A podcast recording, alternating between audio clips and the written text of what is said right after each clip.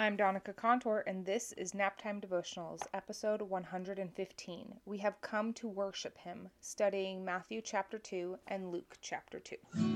Welcome to Naptime Devotionals, the Come Follow Me study for moms. I'm your host, Donica Contour, and this year we're studying the New Testament. I am so excited to talk about Jesus with you, so let's get started.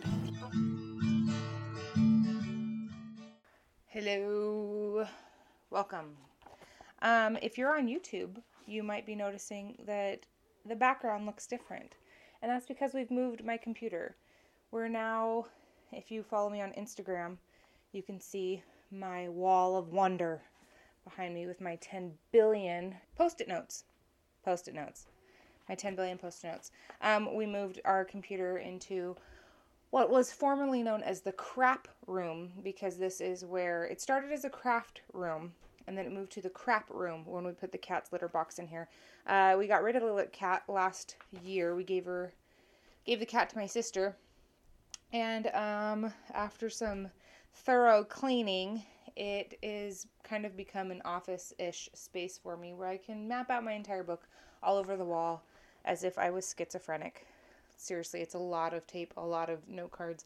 The only thing I'm missing is some like newspaper cutouts and some string.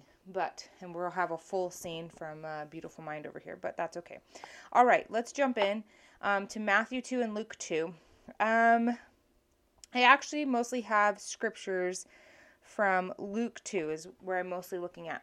Um, but I kind of want to talk about two basic things.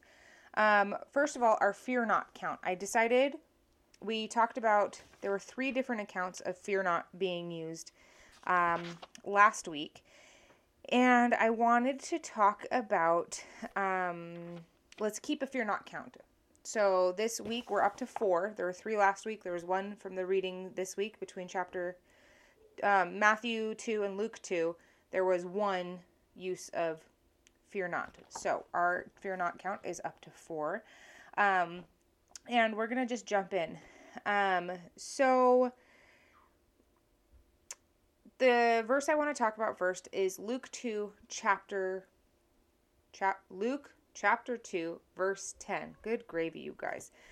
Um, we're called naptime devotionals, but if you can hear the sounds coming from above me, which is my little boy's room, um, boys plural, my two little boys share a room, um, they are not napping. But believe me, I tried. And then when they kicked me, I was like, I'm done. So here we are. Luke chapter 2, verse 10. And the angel said unto them, Fear not, for behold, I bring you good tidings of great joy, which shall um, shall be to all people. Great joy.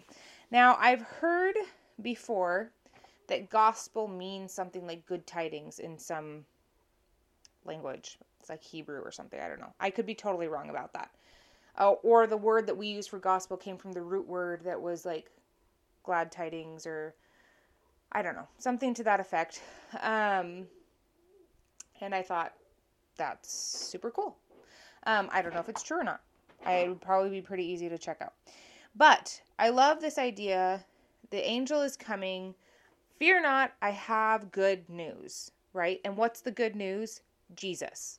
Jesus is the good news. Christ is the good news. His atonement, the gospel, all of these things bring us it's good tidings, great joy, right? Um one of the things, and I think I talked about this last week, one of the things Jake and I did last year that we really liked doing was picking a word to kind of focus on for the year. And the word we picked last year was um, generosity. We wanted to be generous with our time, generous with our compassion, generous with our love, generous generous with each other, etc., etc. Um, well, the word that we picked for this year is joy. And so I wanted to look it up because I was curious. Joy, according to the Oxford English Dictionary, my best buddy, mean as a noun means a feeling of great pleasure and happiness. As a verb means to rejoice, which I also looked up and it just means to feel or show great joy or delight. So it's fun that you can't describe joy without rejoice and you can't describe rejoice without joy. Can you hear them playing up there? I don't know what they're doing. Okay, now I looked it up in, I tried to look it up in the Bible dictionary. It's actually not in the Bible dictionary, but I looked joy up in the guide to the scriptures, and it says, A condition of great happiness coming from righteous living. The purpose of mortal life is for all people to have joy. A full joy will only come through Jesus Christ. And then, of course, I immediately thought of the sec- second Nephi, second Nephi scripture. Men are that, you know, Adam fell that men might be, men are that they might have joy. Um, and with joy comes trials and tribulation. And how cool is that? How, what a huge blessing it is to have our trials and tribulation. This is the part where you go, Donica, are you feeling okay? yes, I am feeling okay. Actually, I'm a little tired, but that's not the point. Without our trials and without our tribulations and without heartache and without pain and without grief and without suffering, we don't fully understand how incredible joy is. Um, without the opposite, we not will not fully understand how completely glorious and wonderful and amazing joy and peace and love are, right? Um so how cool is that? I love this so much.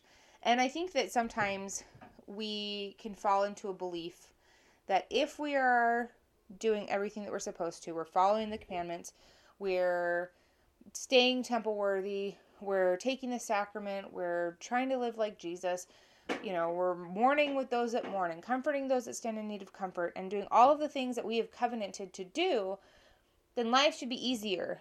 And the reality is, life is going to be life. And what makes it easier, what helps us find that peace, what helps us find joy when we're in the middle of tribulation, what helps us find peace when we're in the middle of our trials, is having Jesus and ha- keeping our covenants and doing all the things that we said that we would do. And I love Christ's life as an example, which we get to study this year, and I'm super excited about that because he was perfect, both in a complete sense and both in a without flaw sense. And when we consider that there were not any commandments that he broke, there was not any murmuring that happened from him, there was no complaining, there was no sinning, there was no rebellion from him. And then we take a look at his life and remember that he was hunted as a baby, right? His parents had to flee to Egypt because Herod was like, I'm going to kill all the babies because I'm psycho. Um, he was hunted as a baby. He was scorned as an adult. He talks about not being able to, you know, the son of man um, of man has nowhere to rest his head, right? This idea that he couldn't even go home because people um, were so awful to him. And then in the very end, they spit on him. They put the crown of thorns on him. They crucified him. He did not have an easy life by any stretch of the imagination but he had peace and he had hope and he had love and he had faith in his heavenly father that everything he was going through was for a greater cause, right? For us, so that we would have a chance to come home. Um so remember that we have joy and with the joy with in order to fully understand and appreciate the joy comes trials and tribulations. Now, the second thing I want to talk about is how in Luke 2 we have some really, really good examples of different levels of understanding. Um, specifically with Jesus and with Mary, right? So with Jesus, we have him in um, the synagogue. He's 12 years old, which I just learned this. According to Jewish Jewish religion at the time, um, you became a man. You went on what we now know as the bar mitzvah, right? Um, bar mitzvah, bat mitzvah. One of them is for like boys, one of them is for girls, and I never remember which one's which. But um, you become a man, right? You go through this ceremony. You spend all this time learning, and at 13 years old, you're considered a man after you go through this becoming a man ceremony. So at 12 years old, he's not considered a man yet. He's not considered somebody who should have answers yet. Um, but he does, of course, because he's Christ. and he's learned line upon line and precept upon precept and he's learned i will i, I do think he learned a little bit faster than the rest of us because he kind of needed to he needed to know these things and he was very open to it and he is divine um and so here he is 12 years old and he's teaching the teachers he is being asked questions and intently listened to by what would be considered learned men of the time um, and he's preaching about god and about himself and um, all scriptures and all this wonderful things, right? And of course, Mary and Joseph are losing their freaking minds because they have no idea where their 12 year old kid is. And they're like, great, we just lost him. Um, and they find him. And of course, he had, we have that, you know, I'm about my father's work line. Um, and so on the one hand, we have Christ who has this amazing capacity to understand the gospel. And on the other hand, we have Mary. And I'm not saying that Mary doesn't understand the gospel, that she's completely clueless, but I just want to point out that we have Christ who is comfortable and ready to teach the gospel at 12 years old. How many of us, as fully grown adults, feel comfortable teaching the gospel to somebody else? Or do we feel kind of inadequate? Like, I don't know. I don't have a lot of, there's a lot of things I don't know. Um, and I think Mary is kind of cl- more akin to us in the sense of like, well, there's a lot of stuff I do know, but there's a lot of stuff I don't know. And with Mary, I love what she, her her phrase um, is. She keeps it and ponders it in her heart. Right? We see this in um, after the wise men come um, in Luke 2 verse 19 but mary kept all these things and pondered them in her heart and then we see this again after she has this encounter but his mother kept all these sayings in her heart, right? Um, and Jesus increased in wisdom and stature and in favor with God and man. His mother kept these things, these sayings in her heart. And I love this idea that we don't have to have all the answers. We don't have to be ready to teach at a moment's notice. We do need to teach eventually because that's kind of the nature of being in the church. Eventually, you're going to get called into primary and you're going to teach. But we don't have to have all the answers right away. We are t- completely allowed to keep things in our hearts. We are told, search, ponder, pray. Part of the pondering part is holding these things inside of us, holding them gently, and allowing them room to blossom and to grow and to be built upon. Um, and I think that it's such an amazing testament that you don't have to be a scriptural scholar to be a member of this church. You don't have to know all the answers. You don't have to have all the answers. You can have questions and just hold them in their, your heart. You can listen to the words of the prophet and the scriptures and um, hold those things in your heart and ponder them and, and feel them. Um, and if that's where you're at, then this church has a place for you, right? And I just love that. Um, the last thing I want to talk about, and this is just kind of something, I don't know that there's necessarily a lesson from this. This is just kind of a scripture that stuck out to me as a mom um, that I had never noticed before. And this is in verse uh, 34 and 35, Luke 2 still. It says, And Simeon, which, if you're not sure who Simeon is, he's the old guy who was promised he would see Jesus before he died. Um, and they bring Jesus in to be circumcised. They bring him into the temple, and Simeon is there, and he sees him, and he recognizes this baby as the Christ child, as recognizes him as Jesus Christ, and basically asks to hold him, and is like just in awe. So this is that's kind of what's happening. And Simeon blessed them and said unto Mary his mother, Behold, this child is set for the fall and rising again of many in Israel, and for a sign which shall be spoken against. Yea, a sword shall pierce through thine own soul also, that the thoughts of many hearts may be revealed. And I'm going to get emotional here. In that second part, in the beginning of verse 35, yea, a sword shall pierce through thine own soul also. I feel like I don't, I don't feel like Mary went into this not knowing what, what was going to happen. You know what I mean? I feel like Mary knew, she understood what having the Savior as your child meant. But this is the only scriptural account I specifically know of. There might be others, and if you know of them, send them my way. But this is the only scriptural account I have seen that's almost like, Mary, this is going to be really hard for you. Like, really hard for you. Like, I think about sending my little girls, who are only eight and six years old, to school. And if I heard about them getting bullied, which, okay, I did. Ginny was having some issues with some kid at school. It's sorted out, it's all fine.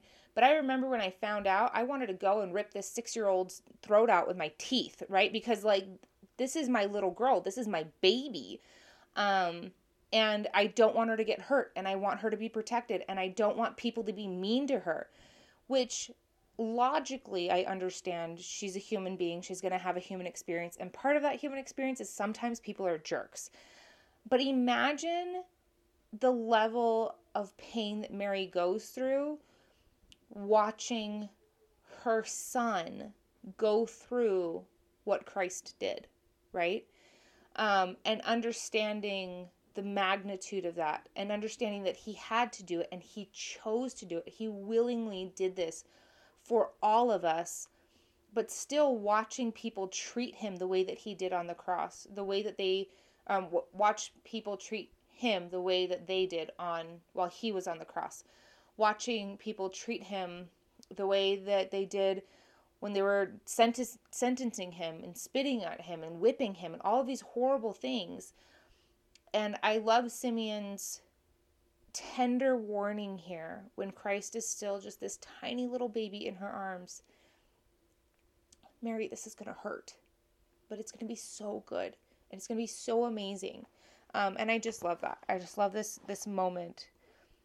Yea, a sword shall pierce through thine own soul also. Because I think a lot of times we think about Christ as going through all the hard things, which he absolutely did, and I am not negating that whatsoever. I just want to shine a tiny little bit of light on Mary and how hard that must have been as her as his mom to watch this happen. Um, and I love that there's this little moment of Simeon kind of saying, this is going to be hard for you, and I recognize that. Anyway, I'm not sure what we learned from that. I just love that scripture, and it really spoke to me while I was um, studying this time around. So, I will talk to you guys next week. Um, and I hope you're enjoying the New Testament as much as I am.